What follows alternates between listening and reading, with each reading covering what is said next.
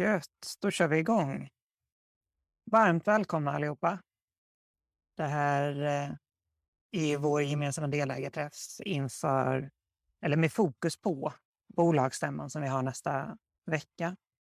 Um, jag tänker lite, lite formalia inför mötet. Det är, eh, jag hoppas att ni har en massa frågor att ställa. De får man jättegärna skriva i chatten Ehm, vi kommer inte hinna svara på alla frågor under mötet, ehm, men vi sparar alla frågor som ställs. Ehm, och om vi inte hinner svara på dem i slutet av mötet så kommer vi ta upp dem i, i framtida nyhetsbrev.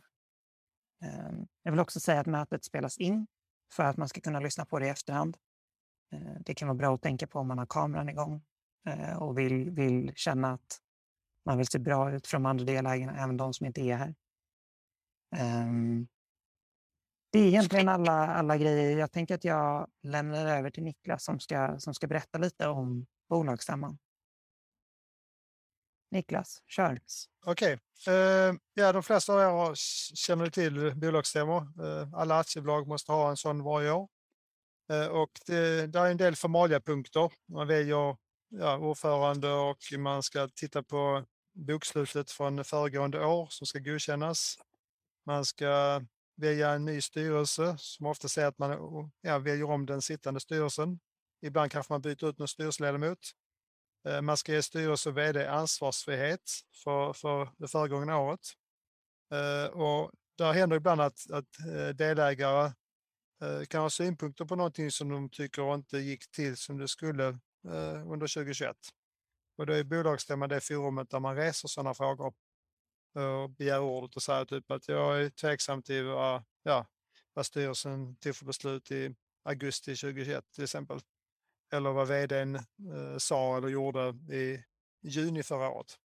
Så där har ni det forumet där man kan säga klaga. Eh, sedan några punkter som avviker eh, som vi tänkte skulle lägga lite mer fokus på. Eh, det är att vi kommer behöva göra om vår bolagsordning Eh, en del saker är ganska självklart. I, I takt med att vi växer och gör ut mer och mer aktier så måste vi justera antalet, både aktiekapitalet och antalet aktier som vi formellt får ge ut måste höjas. Eh, för eh, det kommer då på förslag ska vi kunna ge ut mellan en miljon och högst fyra miljoner aktier. Eh, och i dagsläget så har vi väl passerat en, eh, ja, vad blir det, en miljon aktier nästan där, där någonstans. Nej, vi, vi närmar oss en miljon aktier. Eh, men eh, vi kommer att göra en större emission i april och en, en, antagligen ännu större i oktober.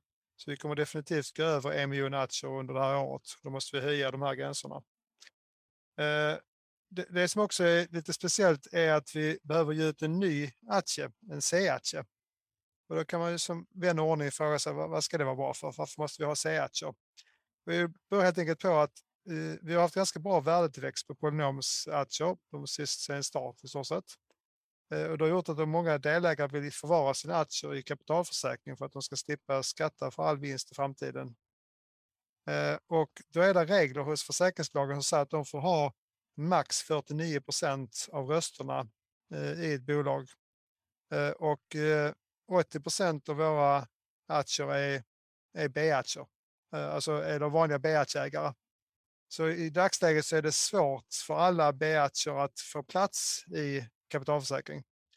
Så har vi sedan en, en, ett en antal eh, röststarka röststarkare A-aktier som, som håller nere röstsiffrorna lite grann. Men för att göra en lång historia kort, ska vi kunna tillåta befintliga och nya delägare i framtiden att sätta sina B-aktier i en kapitalförsäkring så måste vi skapa mer, röst, mer röster utanför. Eh, och A-aktierna Eh, är det inte så många som verkar vara intresserade av att köpa. Därför vi får inte förvara A-aktierna i kapitalförsäkringen så de har, har liksom ingen, eh, de har för mycket röstvärde för att komma in där.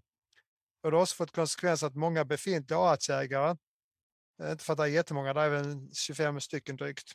Många av dem har hört av sig och sagt att de gärna vill stämpla om sina A-aktier till B-aktier så att de också kan stoppa in dem i kapitalförsäkring.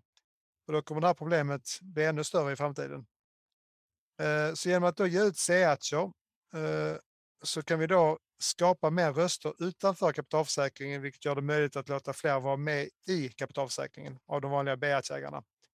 de här C-aktierna eh, kommer vara lite speciellt uppbyggda för de, de är inte så kallade stamaktier. En stamaktie är aktier som har del i det värdeskapande som Polynom gör över tid. C-aktierna kommer istället vara preferensaktier. Och det innebär att de har ingen rätt till värdestegring. Så ni som är bekanta med att köpa preferensaktier på börsen, till exempel i eh, ja, eh, Kungsleden hade förr i tiden, eh, Akelius finns det fortfarande, eh, fast de har byggt upp dem, de kallas för D-aktier istället. Men alla D-aktier på Stockholmsbörsen är i stort sett preferensaktier. De, de har rätt till aktieutdelning, men de har ingen rätt till värdestegring. Så skulle Akelius fastighetsbolag dubblas i värde de kommande fem åren, vilket inte är otänkbart, så kommer inte värdet på Akelius preferensaktier att dubblas. Eh, och eh, de här C-aktierna vi ska ge ut kommer fungera på ett liknande sätt. Eh, de har rätt att rösta på bolagsstämma, men de har inget del i det värdeskapande som sker i Polynom. Och de har faktiskt ingen del, rätt till utdelning heller. Så skulle Polynom i framtiden välja att ge aktieutdelning till våra aktieägare så får C-aktieägarna ingen utdelning och de får ingen värdestegring heller. Eh, så då kan man då ställa sig frågan varför ska man då köpa sådana? Ja, det korta svaret är det är ingen större möjlighet att man gör det. Därför att om man inte kan ta del i värdestegring och inte kan få någon aktieutdelning så är det ganska dött kapital. Så om ni köper då CVC-aktier för 10 000 kronor så binder ni upp 10 000 kronor i en specialaktie som inte kan ge vare sig värdeökning eller aktieutdelning. Men den ger röster på framtida bolagsstämmor. Eh, och om vi sen i framtiden skulle gå till den riktiga börsen och börsnotera Polynom då kommer vi antagligen lösa in alla C-aktier och då får C-aktieägarna tillbaka sina pengar. Så om ni då har köpt C-aktier för 10 000 kronor så får ni tillbaka dessa 10 000 kronorna säger vi om fem år. Minus inflation ska tilläggas. För just nu har vi en inflationstakt i Sverige som ligger runt drygt 3 procent, kanske uppåt 4 procent. Så om vi skulle anta 3 procent per år de kommande fem åren så blir det nästan ja, 15-20 procents Eh, mindre köpkraft för de 10 000 kronorna så ni, ja, ni fattar. Eh, det är, det är ingen bra affär, men det, det är nödvändigt att vi gör detta för att kunna göra det möjligt för alla som vill att vara med i kapitalförsäkring. Jag hoppas att det var en någorlunda vettig förklaring. Eh, och eh, det står också då att, att eh, eftersom de här C-aktierna inte har så mycket rättigheter så så ska de vara prioriterade. Så om Polynom skulle lösas upp i framtiden eller vi, eh, så har C-aktieägarna företräde på, på att få tillbaka sina pengar innan de vanliga A och B-aktieägarna får sina pengar. Eh, men det kommer dock vara småpengar. Låt säga att vi skulle av någon anledning skulle lösa upp Polynom om, om så vi, tre år. Då har kanske Polynom ett marknadsvärde på säg 2 miljarder som exempel. Och så har vi kanske C-aktier till ett värde av en miljon kronor. Då ska C-aktieägarna först ta ut sin miljon och sen ska resterande 1 miljard 999 miljoner fördelas bland A och B-aktieägarna. Så det är ungefär så det kommer gå till. Eh, kan jag mer säga om det hela? Eh, vi kommer också ändra lite grann teknikaliteter kring hur, vi, hur, vi, hur det ska gå till formellt när vi ska kalla till stämma. Så vi kommer förenkla det lite och, och minska, minska kallelsetiden något. Eh, och eh, ja, det, det, det, är, det är små, små justeringar här och där som alla syftar till att det ska bli smidigare att sköta polynom och att genomföra bolagsstämmor i framtiden. Så det är väl det man kan säga om, om stämman i så sätt. Några spontana frågor på det? Tänker att eh, har man frågor så får man jättegärna skriva så, så tar vi dem i slutet allihopa. Det tänker så får folk tid på sig och eh, jag, fick, jag, jag, fick en, jag, fick en, jag fick här en, eh, en relevant fråga från Sebastian Jansson. Eh, ja, formellt sett så kommer alla befintliga aktieägare i Polynom ha rätt att köpa C-aktier. Uh, och, uh, men det, som ni förstår är det ganska meningslöst att göra det det sagt så måste vi, någon måste köpa dem. Så jag kommer att köpa några för att, ja, för att hjälpa till att göra det möjligt för folk att, att skaffa kapitalförsäkring. Eh, och, eh, och det är väl andra som också kan tänka sig att hjälpa till, även om det är ganska, alltså ur, ur strikt privatekonomisk synvinkel så är det ingen bra investering som ni förstår. Alltså man stoppar in pengar i något som inte skapar något värde eller värdeökning. Och sen kanske man får tillbaka de pengarna så vi om tre år eller fyra år. Och då har man ju tappat motsvarande mängd inflation, alltså köpkraft motsvarande den inflationen som har varit under den tiden. Så, så se det som att take one for the team. Eh, för att göra det möjligt för alla att vara med i, i kapitalförsäkringen så får några av oss offra oss att, att köpa lite C-aktier. Eh, och av den anledningen så kommer vi försöka hålla nere prislappen på dessa C-aktierna så de kommer inte kosta så mycket. De kommer antagligen bara kosta ett fåtal kronor styck. Och de kommer ha samma rösträtt som eh, A-aktierna, det vill säga en röst per C-aktie, precis som A-aktierna har, medan B-aktierna har 0,1 röst per aktie. Eh, och eh, legalt sett enligt svensk aktieslagstiftning så får man ha maximal eh, 10, alltså 1 till 10 skillnad mellan den aktien som har högst rösträtt och den som har lägst rösträtt. Så vi, vi, kan inte ge ut någonting som har en tusendels röst eller en hundradels röst, utan det måste vara 0,1 respektive 1. Gött. Eh, om, man vill, om man vill läsa mer om det, eh, alla, alla de här besluten som vi ska ta på bolagsstämman, vart gör man det Niklas? På vår hemsida. Snyggt. Där, där finns länkar där eh, under nyheter. Och, och, i kallelsen så kan man också läsa, läsa om, om alltihopa. Det den här informationen har ni ju fått sen innan också. Eh, en, en fråga till Mikael. Vi kommer inte ge ut jättemånga... Vänta, vänta, vänta. Läs, läs frågan. Ja, förlåt. Eh, hur vet vi som befintliga ägare vad som är lagom nivå att, av antal att köpa för att solidariskt bidra till ett gott syfte? Eh, jag kan säga direkt att vi, vi vill inte att alla ska köpa C-aktier för det, det, blir, det blir en ganska... Eh, det är också en kostnad för att hantera alla dessa C-aktier.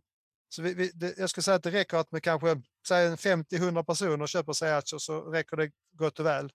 Och vi, vi kommer liksom inte ge ut flera miljoner C-aktier. Vi kanske ger ut sig 500 000 C-aktier som exempel. Uh, och, uh, och då behöver inte alla, alla, vi är nästan tusen delägare idag, alla tusen delägare behöver inte köpa dem. Utan det räcker att kanske 50, 60, 70, 80 personer köper sig alltså. Så, så är vi home free så att vi kan klara oss i kanske ett, två år framåt. Gött. Um, jag tänker vi, vi, vi har ju liksom tagit fram den här C-aktielösningen över tid och tagit in jättemycket hjälp för att få den på plats. Um, så, att, så att det vi kan säga om det är också att det är välarbetat och det, det är genomtänkt, hela den här lösningen. Vi har haft ehm. två olika legala firmor som varit inne och hjälpt oss att ta fram en vettig lösning. Uh, och det, det enda de varnade oss för var, de sa att, att det blir inte bra ifall ni får sig 700-800 nya C-aktieägare, för det blir väldigt tungt att administrera. Eh, så de rekommenderar att vi ska försöka hålla antalet till ja, max 100 stycken var vad de föreslog. Så vi, vi, får se hur många, hur många det blir. Så jag, jag vill inte att ni ska se detta som en uppmaning att alla ska kastas över C-aktier, utan hör av er ifall ni är intresserade så, så kan vi berätta ifall, ifall vi behöver hjälp eller inte. Så vi kommer antagligen upprätta någon form av lista på folk som, som kan tänka sig att hjälpa till Eh, och eh, så jag skulle säga att det är smartast att man kör på det sättet. Eh, det kommer också komma mer info när, när det väl är dags, ska sägas. Ja. ja. Gött. Eh, är det någonting annat du tänker att man borde veta som delägare inför bolagsstämman? Något ja, det, är en, det är en praktisk sak. Det, vi har ju fortfarande pandemitider i normala fall så brukar ju bolagsstämmor hållas i typ i hangarliknande lokaler där man kan ta emot hundratals aktieägare. Eh, för att hålla nere kostnaderna så kommer vi hålla vår bolagsstämma på vårt kontor och där är plats för typ oss själva och kanske fem personer till. Eh, däremot är det okej att man deltar digitalt. Så vi kommer att köra via Invajo som har tagit fram bättre system än, än de de hade förra året, för ni som var med då. Så det ska fungera mycket smidigare i år att, att vara med digitalt. Eh, och det är ju helt okej att vara med även om ni inte har eh, alltså registrerat era aktier för att kunna rösta för dem. Så ni, ni får gärna vara, vara med passivt och lyssna och, och ta del i, i de besluten vi, vi fattar. Och vi kommer antagligen ha en liten frågestund efter stämman. Så vi hoppas att själva stämman ska vi nu kunna hålla på kanske 15-20 minuter, en halvtimme max. Eh, och sen ska vi fira att det är klart genom att vi kommer att äta lite glass efteråt. Så är ni smarta så köper ni hem bra glass. Så ni kan äta glass hemma och fira med oss. Precis. Bara förtydligande där också. Eh, det är Invono vi kommer rösta igenom, inte Invajo. Eh, ah, förlåt, jag sa fel. Ja, det är lätt hänt. Mm. Eh, och själva, själva videomötet kommer att hållas över Zoom. Eh, vill man delta så skickar man en e-post till delagare.polynominvest.se eh, precis enligt, enligt kallelsen. Eh, och sen hade vi deadline på det också, Niklas. Ja, vi har sagt dagen innan. Alltså, alltså, ska ni vara med så får ni anmäla er dagen innan. För det blir ganska bökigt ifall folk dyker upp en halvtimme innan stämman och, och vi ska registrera och se till att teknik och annat funkar och så vidare. alltså senast kvällen innan. Super. Och då får man också en länk till, till eh, Zoom-mötet. Likt det här. Kristoffer, uh, vi sparar en fråga till slutet. Ja, jag håller frågorna till slutet. Är det någonting, någonting sista bolagsstämman? Har du någonting annat? Där? Inte som jag kom på så här. Jag tycker vi har täckt de viktigaste grejerna. Gött. Då sparar vi lite frågor till, till slutet. Eh, då tänker jag att vi går vidare. Eh, så har vi mer tid för, för frågorna. Um, vi, vi, nästa, nästa grej som vi tänker att vi ska prata lite om det är deklaration och deklarationsdags. Uh, vi skickade ut en guide i morse till eh, de av er som har polynom i KF och fört in dem nu under året. Uh, vi kan inte ge mer hjälp än så. Vi får inte ge skatterådgivning, vi kan inte ge skatterådgivning. Vi är inte, jag, jag har gått omkring och, och skrattat åt att det, det, det är krångligt med skatt. Men, men vi, vi kan inte, vi får inte ge rådgivning om skatt. Eh, vill man ha förtydliganden på mejlet så kan man svara på det eh, och så hjälper vi till så långt vi kan. Eh, vill man ha mer hjälp än så så kan man höra av sig till Rickard på Real FF som, som ni har kontaktuppgifterna till. Eller till Skatteverkets kundtjänst som är jättebra vad jag har förstått. Eh, det är lite lång väntetid ibland, men, men duktiga kunder. Inte i mars. Nej, precis. Um, förhoppningsvis så, så, hjälper den guiden så långt, så långt ni behöver. Liksom. Uh, ni ska ha all information ni, ni behöver genom den e-posten. Har man inte fått mejlet så, så, uh, och vet att man har aktierna i KF så får man gärna skicka ett mejl till, till delagerare.polynominvest.se. polynominvest.se. Eh, den e-posten står i chatten också. Ehm, det tänker jag allt om, om deklarationerna. Ehm, Mats, vill du köra på med info om kommande emission i Polynom? Ja, visst, eh, hej allihopa. Eh, som Niklas nämnde så kommer vi göra två stora emissioner i år. Den första någon gång i april. Vi har lämnat in ett prospekt till Finansinspektionen. Vi har fått återkoppling och eh, det tar ett par runder innan man får det slutliga eh, prospektet och vi förväntar oss att ha detta eh, någon gång i början på april. Eh, så vi hoppas då på att den här emissionen kommer komma igång eh, början, mitten på april ungefär. Eh, vi tänker så här att eh, dåliga tider, det är väldigt hemskt vad som händer i världen, men det är också då man ska investera. Så vi hoppas på att eh, ni kan hjälpa oss och att ni kan hjälpa oss att hitta nya delägare. Vi vill jättegärna ha in mer och fler eh, delägare. Eh, vi kommer komma tillbaka sen med antal träffar och så vidare som vi kommer hålla. Eh, vi kan tyvärr inte ge detaljer på eh, prospektet eller omfattningen ännu, utan det måste bli godkänt först innan vi kan gå ut med det. Men som sagt, eh, vi kommer tillbaka till det. Jag, jag, jag glömde säga en sak när det gäller stämman. I stämman så står det att, att vi, vi önskar få ett mandat från stämman om att kunna ge ut nya aktier för 900 miljoner under det kommande året. Det är ju väldigt eh, hög siffra som ni förstår. Eh, och eh, Anledningen till att vi satte den så högt är att de sista två åren så har vi hela tiden slagit i taket. Att vi har hela tiden underskattat hur många som vill vara med i Polynom och hur mycket pengar som folk vill sätta in. Så den här gången tänkte jag att vi, vi, tar i, vi tar i så att vi spricker. Så vi, vi, vi tror inte att vi kommer att ta in så mycket pengar, men det skadar inte att, att ha det, det utrymmet ifall en fantastisk möjlighet skulle öppna sig kanske. Så, så pratar vi volymer så kanske vi kommer att ta in så nu bara gissar jag. Säg 150 miljoner i april och kanske 200 miljoner i, i oktober. Alltså den, den storleksordningen. Vi har en fråga här som vi kan vi kommentera på faktiskt redan nu. Mikael Isaksson frågar, vill ni hellre ha in nytt kapital med fler delägare eller i första hand från befintliga? Vi vill i första hand att ni befintliga ska få chansen att vara med. Men det kommer finnas utrymme för eh, att ta in så många nya delägare som, som vi vill ha in. Så det kommer inte vara några, några problem. Så vi vill främst, främst såklart att ni som är delägare idag får chansen att vara med. Men, ja, men äh, här är ett viktigt tillägg. Uh, vi vill inte att ni sätter för mycket av er, er personliga förmögenhet i Polynom eftersom vi fortfarande är ett onoterat bolag. Så vår, vår, vår gamla riktlinje om att någonstans mellan 10 och 30 procent av era disponibla finansiella pengar, det generella rådet gäller fortfarande. Så om ni nu redan skulle ligga nära 30 procent så bör ni kanske vara lite grann mer försiktiga.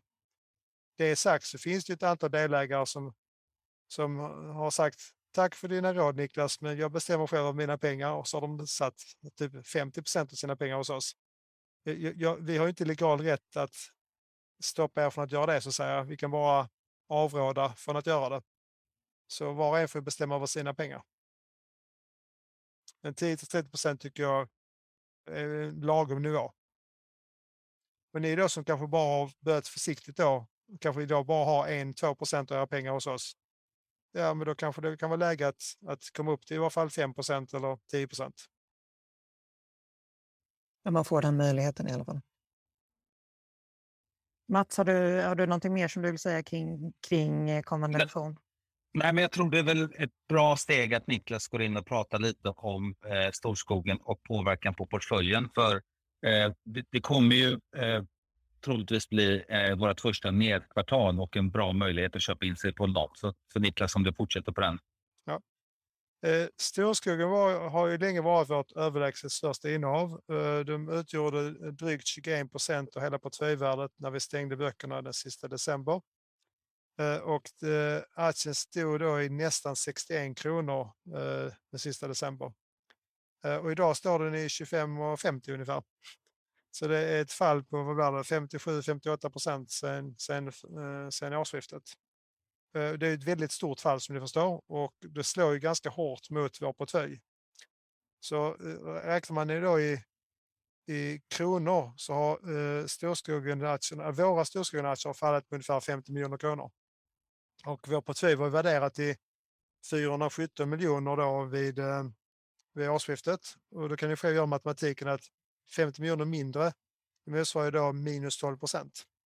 Och sen har dessutom eh, flera andra innehav vi har har också fallit. Eh, eh, I så sätt allting som är börsnoterat har fallit och halva vår portfölj var börsnoterad. Så ungefär 200 miljoner var börsnoterat vid årsskiftet och vi hade då drygt 200 miljoner som var onoterat. Av de 200 miljoner som var, som var börsnoterade så stod ju Storskogen för nästan hälften. Eh, sen eh, eh, har dock flera av våra onoterade bolag utvecklats mycket bra under, under det här kvartalet. Så de, har gått, de kommer, har redan annonserat nya emissioner till klart högre värderingar än vad vi hade sista december. Och, och några till är på gång att göra samma sak i april-maj. Så vi kommer antagligen nu i slutet på mars veta att de kanske kommer göra en emission på kanske 20, 30, 40 procent högre än hur vi har värderat dem själva så att säga. Så det, från det hållet så räknar vi med att vi kanske kommer få behöva skriva upp värdet med kanske en 10-20 miljoner minst. Eh, och det kommer till viss del kompensera för alla noterade bolag som har gått ner. Eh, om vi skulle komma med en intelligent gissning på så utfallet på sista raden minus 15 procent på totalen. Eh, det är dock det, det är många dagars arbete med att göra beräkningen då på alla våra innehav. Så ni får ta den här siffran med en rejäl nypa salt. Så säg minus 15 procent plus minus 5 procent. Och då ska ni också tänka på att vi har ju två veckor kvar eh, i mars eh, där det kan hända en hel del saker på börsen. Eh, så ja, det, är någonstans mellan minus 10 och minus 20 procent. Där kommer vi hamna med 95 procents sannolikhet. Och det här blir alltså som, som vi sa tidigare vår första nedskrivning någonsin sedan vi startade för mer än fyra år sedan. Eh, och det är bra att ha sådana också ibland. Eh, det är bra för ni som ska köpa flera polynommatcher eller ska bli nya delägare. För ni kommer då in på en, en ganska attraktiv nivå. Jag skulle gissa att det blir väl någonting i stil med vad polynomaktien stod i, i kanske mitten på förra året. Gissar jag. Eh, när det gäller storskogen då, eh, om jag ska kommentera dem speciellt. Marknadens reaktion är extremt överdriven. Jag kan väl tycka att, att marknaden handlade upp storskogen till över 60 kronor vid årsskiftet eller precis i början på januari. Det var överdrivet uppåt. Men att de sen handlar ner den till strax över 21-22 kronor där det var för någon vecka sedan. Det är extremt överdrivet åt andra hållet. Eh, för de, de fortsätter köpa lönsamma välskötta bolag i, i en rasande takt. Eh, och de prognoserna som jag, när jag pratade med vdn senast så lät det ungefär på honom som att ja, vi, vi siktar på att fortsätta växa som vi gjorde förra året och, och kan de göra det, ja då ska de väl kunna leverera en, en vinst i år på över 4 miljarder eh, före skatt, alltså vi pratar ebita. Eh, och drar ni bort skatt och andra omkostnader så skulle jag säga att i, idag på 25,50 räknat på det jag tror kan vara en realistisk vinst för 2022 så handlar storskogen runt P12 Alltså den storleksordningen. Nu, nu är det en, en enkel servettanalys inuti mitt huvud. Men så är den, den storleksordningen, P 12. Då ska ni veta att Stockholmsbörsens historiska snitt har varit en värdering på P 15. Eh, de sista åren har vi snarare legat runt P 16. Eh, medan eh, snabbväxande tillväxtbolag som kan växa med lönsamhet, de brukar oftast värderas över P 20. Och det är lite grann en indikation på att marknaden marknaden kan inte alltid ha vett eller förmåga att värdera bolag som man säger, hur de förtjänar att värderas. Eh, så man kan säga att kortsiktigt sett kan marknaden hitta på precis vad som helst och det har vi sett tydligt med Storskogen. Det är den aktien som har fallit mest av alla aktier på Stockholmsbörsen faktiskt. Så trots att de har gjort mest lönsamma förvärv av alla bolag på Stockholmsbörsen så är det den aktien som har fallit mest och alla bolag på Stockholmsbörsen i år. Ganska fascinerande kombo. Eh, som ni förstår så är det någon som har fel. Antingen så har storskogen fel eller så har marknaden fel. Eh, för båda kan inte ha rätt i detta. Eh, och eh, jag är rätt säker på att det är marknaden som har fel. Och att storskogen kommer sakta men säkert stiga i värde under året. Eh, tidigare trodde jag att vi skulle kunna nå 60 kronor innan året tar slut. Det, det är kanske inte möjligt längre med tanke på att vi har blivit så pass nedpressade. Men att vi ska kunna komma över 40 och kanske uppåt 50 kronor innan året är slut håller jag inte för att vara omöjligt. Och då har vi i så fall en uppsida på uppåt 100 procent räknat från dagens nivå. Det får framtiden utvisa helt enkelt. Eh, och, de, och de kvartalsrapporter som bolaget kommer att släppa. Jag, jag, kan säga att jag har väldigt mycket aktier själv i storskogen och jag kommer inte säga en enda. Och vore det inte för faktumet att jag hade så mycket aktier så hade jag snarare köpt hur mycket som helst på de här nivåerna. För allting under 30 kronor tycker jag är rena, ja, rena reapriset. Eh, men jag har redan för mycket storskogen så jag har väl liksom lovat mig själv att jag ska inte köpa fler. Jag hoppas att det kan räcka som svar för eh, vad som händer med storskogen. Det tycker jag. Vi, vi kan också påminna om att vi har en, en delägarträff som vi fick information om igår. Att vi har, vi har träff med Daniel Kaplan som är vd på Storskogen den 28. Eh, så där kan man höra liksom honom resonera kring bolaget också och få chans att ställa frågor direkt till honom. Um, Kasper, fråga här från... vänta, Kasper, har vi skickat ut inbjudan till den träffen den 28 mars? Ja. Till... ja. Bra. Det är den gick ut igår. 20.30. Ja. Bra. Vi har en fråga här från Kristoffer. Eh, kan ni ge en kommentar till alla mediala utspel kring just Storskogen? Det känns som att de har fått utstå ovanlig kritik via media. Uh, man kan säga, min, min korta förklaring till det är väl att, att Storskogen sticker ut. Alltså de har ju en, uh, en uppköpsfrekvens som inte är normal. Det är klart att, att eh, analytiker och ekonomijournalister på olika affärstidningar kan reagera på det och kanske ifrågasätta, kan man verkligen köpa så många bolag och, och så vidare. Eh, och eh, det jag gillar med Storskogens filosofi är att de köper bara välskötta bolag som har, har varit lönsamma i kanske 20-30 år. I både dåliga tider och goda tider så har de varit tuffat på och varit ja, fina, bra bolag. Och sen låter de de bolagen vara. Så de kör inte något sånt här att de ska köra massa synergieffekter och vi ska slå samman bolag och vi ska avskeda 30 procent av personalen för att sänka kostnader. De kör inget sånt alls, utan eh, de kör snarare principen if it ain't broke, don't fix it. Så om ett bolag har varit välskött och lönsamt i 30 år, men låt det då vara det i 30 år till. Eh, det är bara skillnaden att nu finns det en ny ägare som kan hjälpa till med lite specialgrejer och kanske erbjuda lite ramavtal för att köpa in vissa material och grejer billigare. Kanske ramavtal på elinköp och kontorsmateriel och försäkringsupphandlingar och sånt som kanske kan sänka kostnaden lite grann. Eh, och, och, kanske hjälpa dem att tillsätta en ny inköpschef eller en ny vd ifall de skulle behöva det och så vidare. Eh, och de har gjort det här med stor framgång sedan de startade för nästan tio år sedan. Jag ser ingen anledning till att de inte ska kunna göra det med framgång i tio år till. Eh, den andra aspekten som är lite speciell när det gäller storskogen är att jag har tittat på flera av de prognoserna som olika analytiker sätter upp för eh, hur, hur stora de tror att storskogen kan vara då i slutet på det här året och nästa år och så vidare.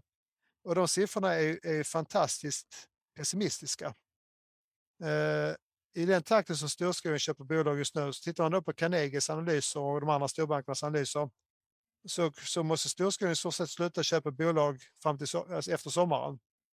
För köper de bolagen i den här takten som jag just nu så kommer de slå i, kommer de redan nå till sommaren helårsbudgeten enligt alla de här analytikerna. Och nästa år är de ännu mer pessimistiska, för nästa år så räknar de flesta analytiker med att storskogen ska i stort sett sluta köpa bolag helt och hållet. Så tittar man på prognosen för 2023 så räknar de med en tillväxt på sig KPI plus 2-3 procent. Det blir inte mycket mer än så. Medan storskogen själva menar att ja, vi ska väl kunna växa med 40-50 procent 2023 också. Uh, och när jag har pratat med ett par sådana analytiker så har de sagt att vi har ju våra principer och modeller. Vi, vi kan liksom inte anta att, att ett bolag kan köpa hur mycket bolag som helst, utan vi måste typ show us the numbers så kan vi ta in det i våra kalkyler. Så de får liksom inte skriva in hur pass mycket offensiva antaganden som helst när det gäller hur mycket bolag storskogen kan förvärva. Så trots att storskogarna har köpt i en accelererande takt de sista tre åren så vågar inte analytikerna eller får inte enligt sina interna mandat och riktlinjer dra ut den tangenten i sin logiska riktning. Utan de ska istället köra något, något extremt försiktighetsspel och så ska, ska de sen snarare i efterhand revidera upp de här kalkylerna i takt med att nya kvartalsrapporter kommer in. Det är väl det, det korta svaret. Eh, jag har dock inte de begränsningarna när jag själv gör mina prognoser. Eh, så jag, jag står fast vid det, att jag tror att bolaget själva har kommunicerat att de ska försöka nå 15 miljarder ebita på medellång sikt. Eh, då har jag analyserat det lite grann och kommit fram till att de bör kunna vara där om tre år, alltså 2025.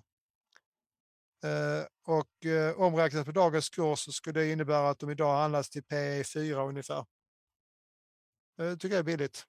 Så är man långsiktig så tycker jag det är en bra aktie att ja, äga på två, tre års sikt.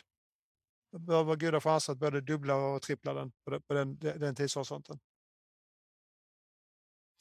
Gött. Jag tänker att vi, vi släpper storskogen en stund. Eh, ja. Som sagt, vi har, vi har en hel timme med, med Daniel och, eh, och lägga på det och så har vi, kommer vi eventuellt tillbaka till dem eh, under frågor och svar-delen idag. Okej. Okay. Um, ehm, Mats, vill du ta, vill du ta nästa punkt? En kommentar till, till Radin SPV. Ja, jag tänkte faktiskt hijacka lite grann och göra en generell kommentar på SPV. Vi fick lite frågor i chatten om de tidigare SPV och vi har väl medvetet eh, prioriterat andra saker. För vi tycker inte det är jätteviktigt och bråttom att få in eh, de här i varken KF eller i Impalcot just nu. Eh, det är liksom ingenting som har hänt med dem, eh, till exempel Finchark eller Polymetric och så vidare. Eh, bolagen fortsätter utvecklas okej, okay, men det är liksom ingen eh, brådska att få in dem i K1, eh, om ni förstår vad jag menar. Eh, sen håller vi också på att jobba på nya SPV, så det kommer komma lite mer information. Eh, kanske snart, kanske kommer dröja lite längre tid. Det beror på lite grann hur, hur saker och ting utvecklar sig. Eh, när det kommer till Radin specifikt eh, så är ni ett ganska stort gäng som har visat intresse för att vara med. Eh, som ni har märkt så har det inte kommit någon information, men vi träffade bolaget tidigare i veckan och vi håller på och omförhandlar dealen med dem. Eh, det kan gå åt lite olika håll, men vi ser någonting som kan vara mer intressant för er delägare. Eh, så mer information kommer att komma så fort vi har kommit eh, överens med Radin helt enkelt. Eh, en kommentar till bolaget är att bolaget fortsätter utvecklas bra. Eh, vi tror på dem. Vi tror att detta är en, en väldigt bra möjlighet. Eh, jag vet inte om du vill lägga till någonting på, på bolaget Niklas, men eh, utvecklingen? Nej, inte, inte mer än att vi, vi är så pass säkra på att, att bolaget har en, en, en väldigt bra potential att vi kommer att investera ganska mycket av Polynoms egna pengar i bolaget nu före sommaren. Eh, för, för vi, kan, vi, kan vi få in en bra, om vi kan få in då, säg 150 miljoner eh, i den här emissionen så kommer vi sätta säkert en 15-20 miljoner själva i Radin. Så, så pass bra är bolaget. Och eh, sen har vi en fråga från Filip här så vi kan passa på att svara på på en gång. Eh, handlar förhandlingen om prislappen eller någonting annat? Man kan säga att ja, såklart handlar om prislappen. Man kan också strukturera affärer på olika sätt.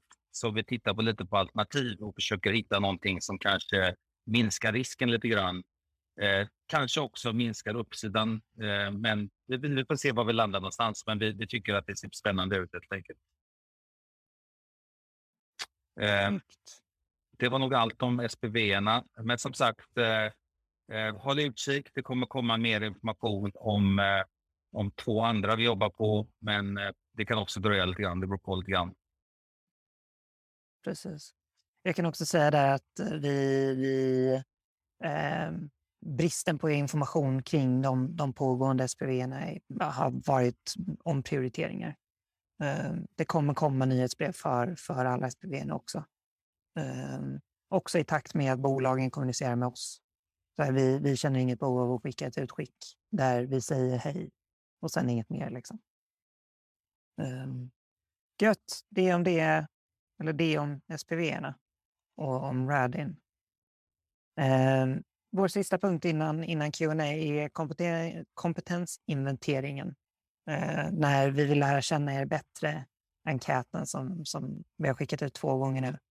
Eh, vi vill egentligen bara slå ett slag för det. Niklas, jag vet att du har, har ett par anekdoter från bolag som har varit väldigt intresserade av upplägget. Vi, vi, sitter, vi sitter dagligen i förhandlingar med våra, våra 90-tal portföljbolag och de är ju alltid intresserade av att kunna komma vidare och utveckla sin business och öppna nya marknader, hitta nya kunder och så vidare. Ibland behöver de eh, eh, in ny kompetens i styrelsen. Ibland behöver de kanske ta in någon, någon konsult som kan hjälpa till några timmar och så vidare. Eh, och då tycker de att det är väldigt eh, intressant att vi då försöker bygga upp en intern databas med all kompetens som våra smarta och eh, erfarna delägare sitter på. Eh, så tanken är att den ska vara sökbar. Eh, så att vi kan då söka på alla frågor vi får från våra portföljinvesteringar. Och om ni då tänker strikt egoistiskt, kan ni göra en insats som hjälper våra portföljbolag att utvecklas snabbare så ökar ju värdet på de här investeringarna också snabbare. Och då kommer polynomaktien också öka mer i värde.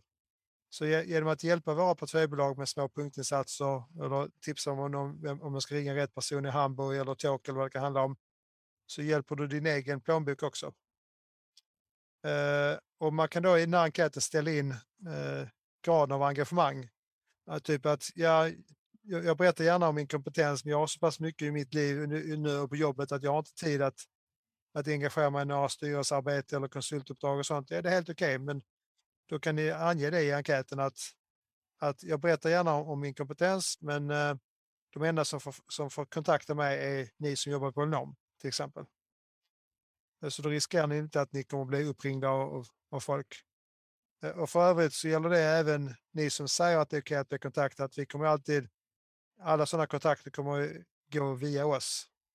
Så om vi identifierar att det är tre personer som, av våra delägare som har kontakter i Hamburg så har vi ja, då skickar vi en e-post till alla tre och säger att nu är det portföljbolag X som vill ha hjälp med att komma in i Hamburg. Har du tid och lust att hjälpa till? Och så skickar vi den e-posten till de tre vi har identifierat. Och så hoppas jag att det är någon av er tre som, som svarar och säger ja, men jag kan hjälpa till. Så det bör inte vara så, så krångligt eller dramatiskt. Eh, Men jag kan också säga, ja förlåt, kör. Jag pratar du Kasper?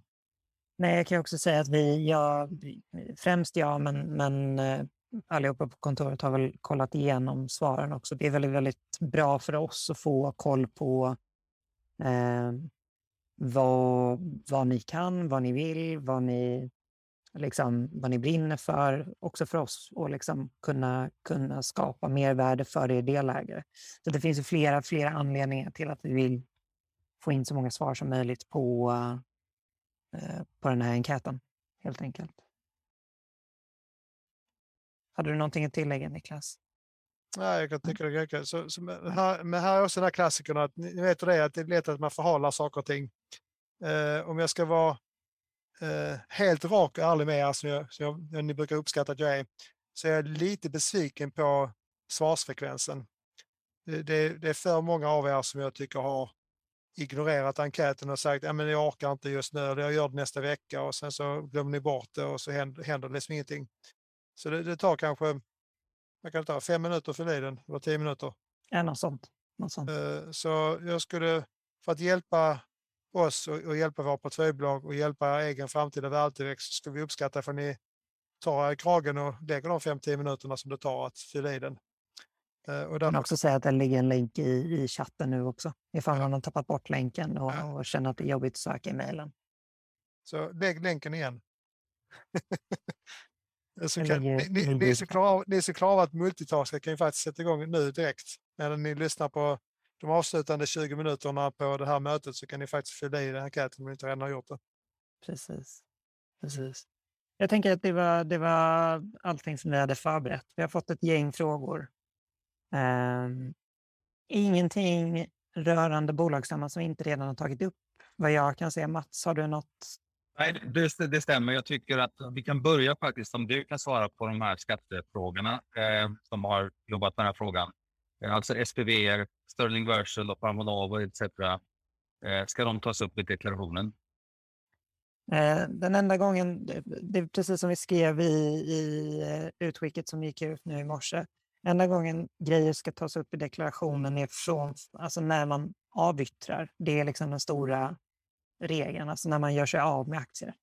Eh, anledningen till att ni som har flyttat in i KF behöver göra det är för att det ses tekniskt som en införsäljning till KF. Alltså du flyttar, du säljer aktierna från ett AF till ett KF. Eh, så eh, det var det långa svaret. Det korta svaret är nej, de ska inte tas upp i årets deklaration. Eh, utan de ska tas upp det året som de flyttas in i en KF. Tack. Och sen, sen har vi två stycken frågor om innehav. Jag vet inte om du vill svara Niklas. Det, det är dels en fråga om LB och eh, deras rapport och deras eh, stundande emission. Och sen också en fråga om eh, Darlington Sleep, eh, deras IPO och vad vi tänker om det innehavet idag. Eh, jag kan börja med Elwi. Eh, Elwis försäljning eh, under förra året 2021 var mycket sämre än vad de själva hade gått ut och sagt att de skulle sälja. Och det är väl den främsta förklaringen till varför aktien tog mycket stryk förra året. Sen förra hösten så, så bytte de lite grann strategi och köpte en stor återförsäljare av husbilar, husvagnar och liknande. Och nu ska de göra ännu ett sådant förvärv, fast en, en ännu större aktör som också ligger i i upp, alltså Uppsala, ja, Uppsala-regionen. Så efter det köpet så kommer de ha en väldigt stark ställning på hus, husbilar, husvagnar och e, elfordon i Uppsala-regionen. Eh, och eh, det kommer också göra att bolaget kommer, ja, kommer ha en hyfsad lönsamhet. Men aktien är ju väldigt eh, tillbakapressad eh, och eh, ja, det, det är den gamla klassikern att ska man vara med på den här emissionen eller inte? Eh, det är, det är en tumregel som säger att man ska vara försiktig med att gå in med nya pengar i aktier där man redan har förlorat en massa pengar. Eller uttryckt på ett annat sätt. Don't put good money into bad, alltså together with bad money. Eh, jag har inte hunnit sätta mig in i detaljerna kring, kring den nya investeringen de planerar att göra. Eh, jag vet dock att, att de kommer ha en extremt nedtryckt värdering på det gamla LOI inför den här investeringen. Så jag skulle säga att den framtida fallhöjden borde vara ganska begränsad. ur den synvinkeln så kanske det kan vara intressant att, att vara med på ett hörn och, och köpa lite aktier där. Eh, eh den andra aspekten är att de, de ska förhoppningsvis nu under Q2 eh, få sin eh, LWI, att det ska bli street legal så att man får se den var som helst. Eh, om de lyckas med det så kan det, skulle det kunna lyfta bolaget eh, och sätta fart på försäljningen. Så det, det skulle, i teorin så skulle 22 kunna bli ett, ett revanschår. Eh, att de får fart på en street legal version och de har kontrollerar en stor del av marknaden i Uppsala med omnejd. Jag tror de har, kommer ha nästan 50 procent av marknaden på all, all sån försäljning. Då skulle det kunna kanske kunna bli en, en bra revansch för aktien, men det, det är för tidigt att säga än så länge. När det gäller Learning to slip så har den tagit väldigt mycket stryk sedan den kom till börsen. Eh, och det är väl en sån aktie som jag kan tycka, svårt att säga, men det, det känns väldigt billig kan jag tycka eh, på, på, dagens värdering. Så det borde också vara ja, begränsad fallhöjd och en, och en eh, ganska bra uppsida om de lyckas leverera lite bra försäljning under det här året. Så skulle de kanske kunna vara värda dubbelt så mycket om ett år, säger vi. Men det, det får ju framtida försäljning utvisa. Ja, tack för det Niklas. Eh, jag ser här också att det är en fråga som jag visat från Fredrik Rang eh, som är eh, så här som lyder. Jag är nyfiken på hur ni ser på Lenoves tillväxt. Vilka fördelar respektive nackdelar ser ni med att fortsätta växa från dagens nivå? Eh, vi, vi har faktiskt räknat lite grann på detta internt. Uh, nu har vi en portfölj som är värd, ja, vid årsskiftet 400 miljoner. Uh, upp till sig 5-10 miljarder, alltså i totalt portföljvärde, ser vi inga som helst problem med att, att kunna sätta pengarna i arbete på ett bra sätt och komma in i bra intressanta affärer. Uh, generellt sett är det så att när man rör sig hög upp i värdekedjan så, så blir, blir kvaliteten på affärerna blir blir lite bättre. Men prislappen blir också lite högre. Eh, och eh, vi kommer antagligen fortsätta investera i, i spännande mindre bolag. Men vi kommer antagligen också kunna gå in med större pengar i, i lite större bolag. Så om vi eh, sista året har kan ha haft råd att vara med på säg, satt 5 miljoner i, ett bolag som ska ta in sig 100 miljoner inför en börsnotering eller kanske ta in 50 miljoner in på IPO så har vi kanske kunnat sätta sig 5 miljoner. I framtiden så kanske vi kan sätta 10, 15, 20, 25 miljoner i, i, samma, i samma sorts affär. Och då blir vi så kallad ankarinvesterare. Så istället för att vara en, en vanlig dussininvesterare så kommer vi i framtiden i allt fler transaktioner bli ankarinvesterare. Eh, och där är, där är ett stort intresse eh, ute bland både bolagen själva men även hos olika korpfirmor och andra aktörer så är det ett stort intresse att få in oss som ankare för de, de, de har ju förstått att vi inte bara representerar en, en påse pengar utan vi representerar också eh, väldigt många intresserade delägare. Så uttryckt på ett annat sätt, om en, om en aktör för VM-medlarna tar in, säg ett polynom om, om tre år har 5 000 delägare och vi har säg, 3 miljarder i portföljen och vi kan sätta 20 miljoner i stöten. Det finns rätt många svenskar som har kanske 3 miljarder på egen hand. Men om ett bolag eller en korpfirma för VM tar in Polynom med 5 000 delägare för att sätta 25 miljoner eller ta in en, en, en, person som har 3 miljarder på fickan ensam så kommer vi vinna så här, nio, nio sådana tävlingar av tio kommer vi vinna. Därför att det är smartare att ta in oss med våra 5 000 delägare än att ta in en ensam person. Men ni kan själv säkert förstå logiken varför.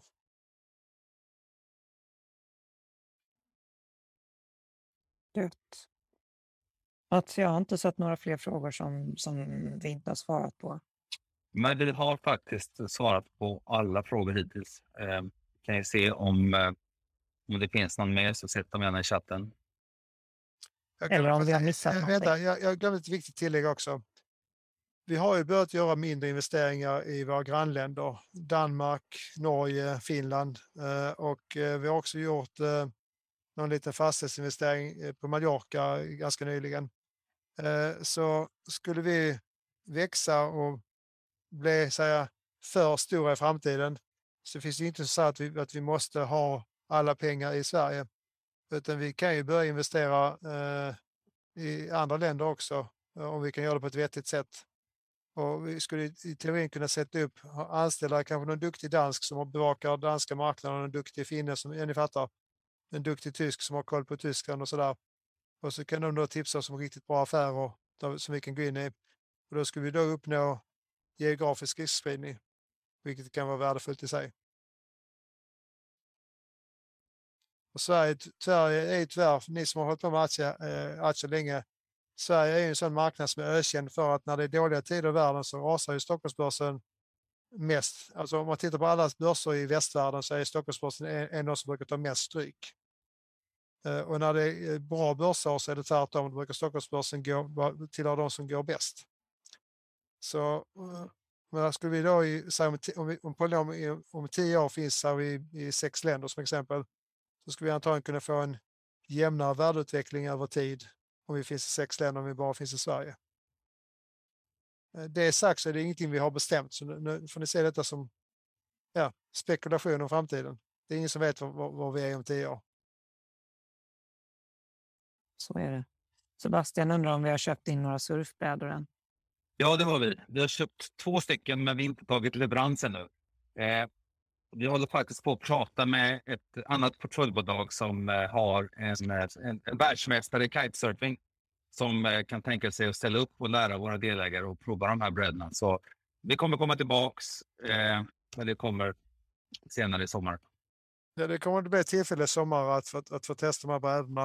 Och det kan ju också vara så att vi, som de flesta delägarna bor i Skåne så kanske vi kommer börja i Skåne av naturliga skäl, men sen kan vi skicka upp brädorna till Mälardalen eh, mot slutet på sommaren kanske.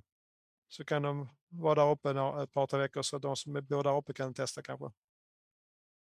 Enligt uppgift så ska man lära sig stå och åka på brädan bara på säg, 15 minuters instruktion ungefär. Det ska vara en väldigt låg inlärningströskel. Eh, nu pratar vi alltså om de här Radin eh, eldrivna eh, surfbrädorna där man eh, åker på en, eh, en vattenjetstråle. Och vi kan tillägga att vi fick ett kraftigt rabatterat pris också, så vi har typ betalt fullt pris för dem. Eh, vi fick lite andra frågor här också. Hur ser ni på det fortsatta börsläget om kriget fortsätter?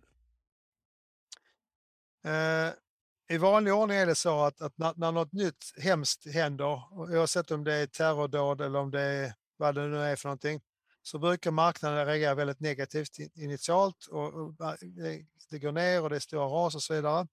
Men om en konflikt håller på länge eh, så brukar marknaden vänja sig vid det och då brukar istället fokus gå över till okej, okay, hur stor andel av världsekonomin är Ryssland och Ukraina? Ja, det är inte mer än så här. Okej, okay, ja, men då, då börjar liksom alla bolag uh, ta höjd för det helt enkelt. Ja, vi får justera våra prognoser lite grann. Eh, uh, 1 av vår försäljning är kanske till Ukraina. Bra, då, då skriver vi av den procenten. Då har vi 99 procent kvar. Så marknaden brukar stabilisera sig och då har vi sett ja, ni som har hängt med ett tag, vi kan ta Isis-krisen.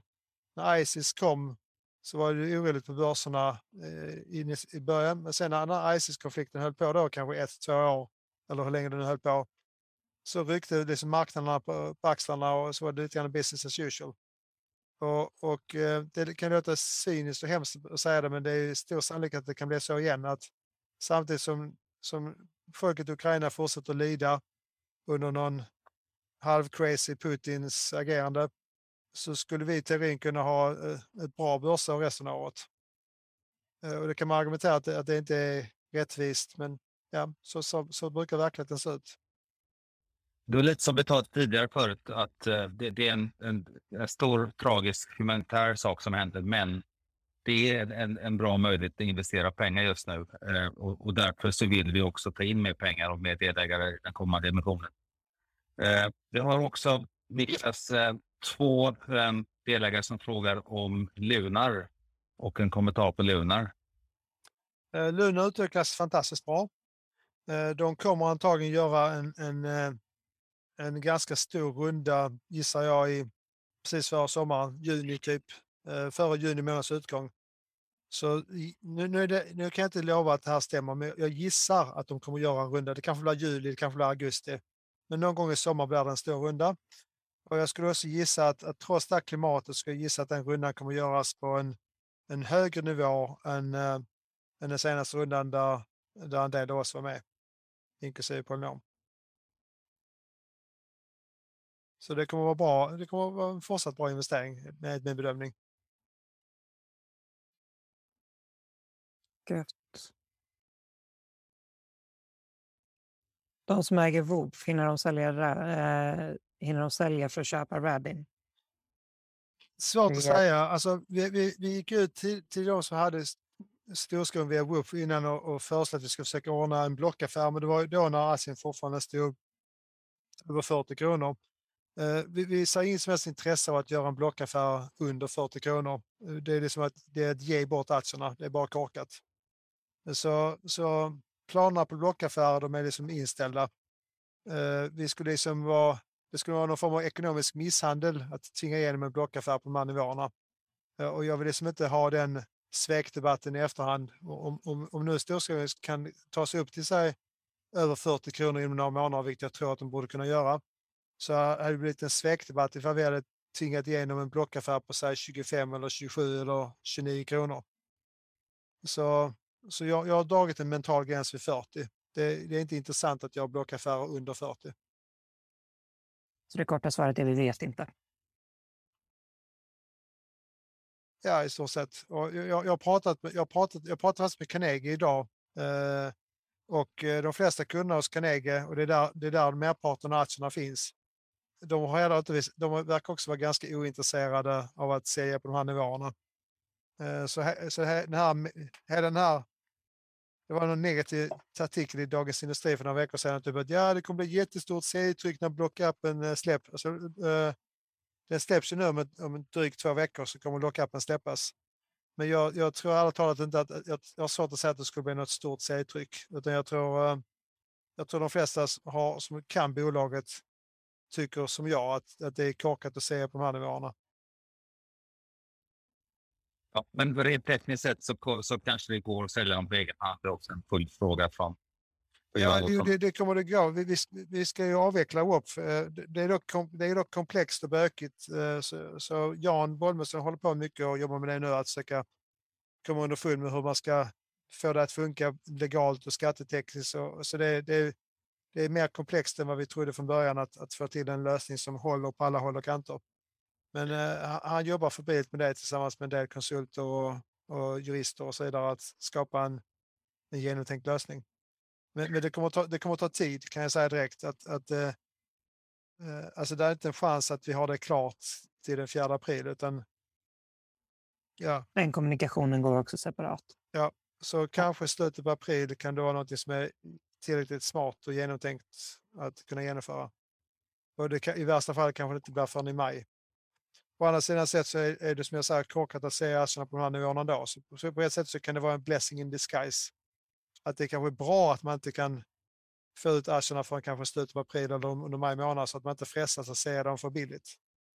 Eh, vi, vi kan ta en sista Tullskogen-fråga, hoppas jag. Här. Eh, är det inte våghalsigt att ha 20 procent av kapitalet i Storskogen? Hade ni gjort om det? Ja, givet vad jag har vetat hela tiden så hade jag, hade jag gärna gjort om det. Eh, eh här kan jag för övrigt tillägga att eh, anledningen till att vi var på 20 procent, det var inte för att vi har tagit 20 procent av Polynoms delägares pengar och stoppat in i storskogen. Ni ska komma ihåg att, att eh, vårt GAV på de här aktierna ligger på kanske 10 kronor, sa vi.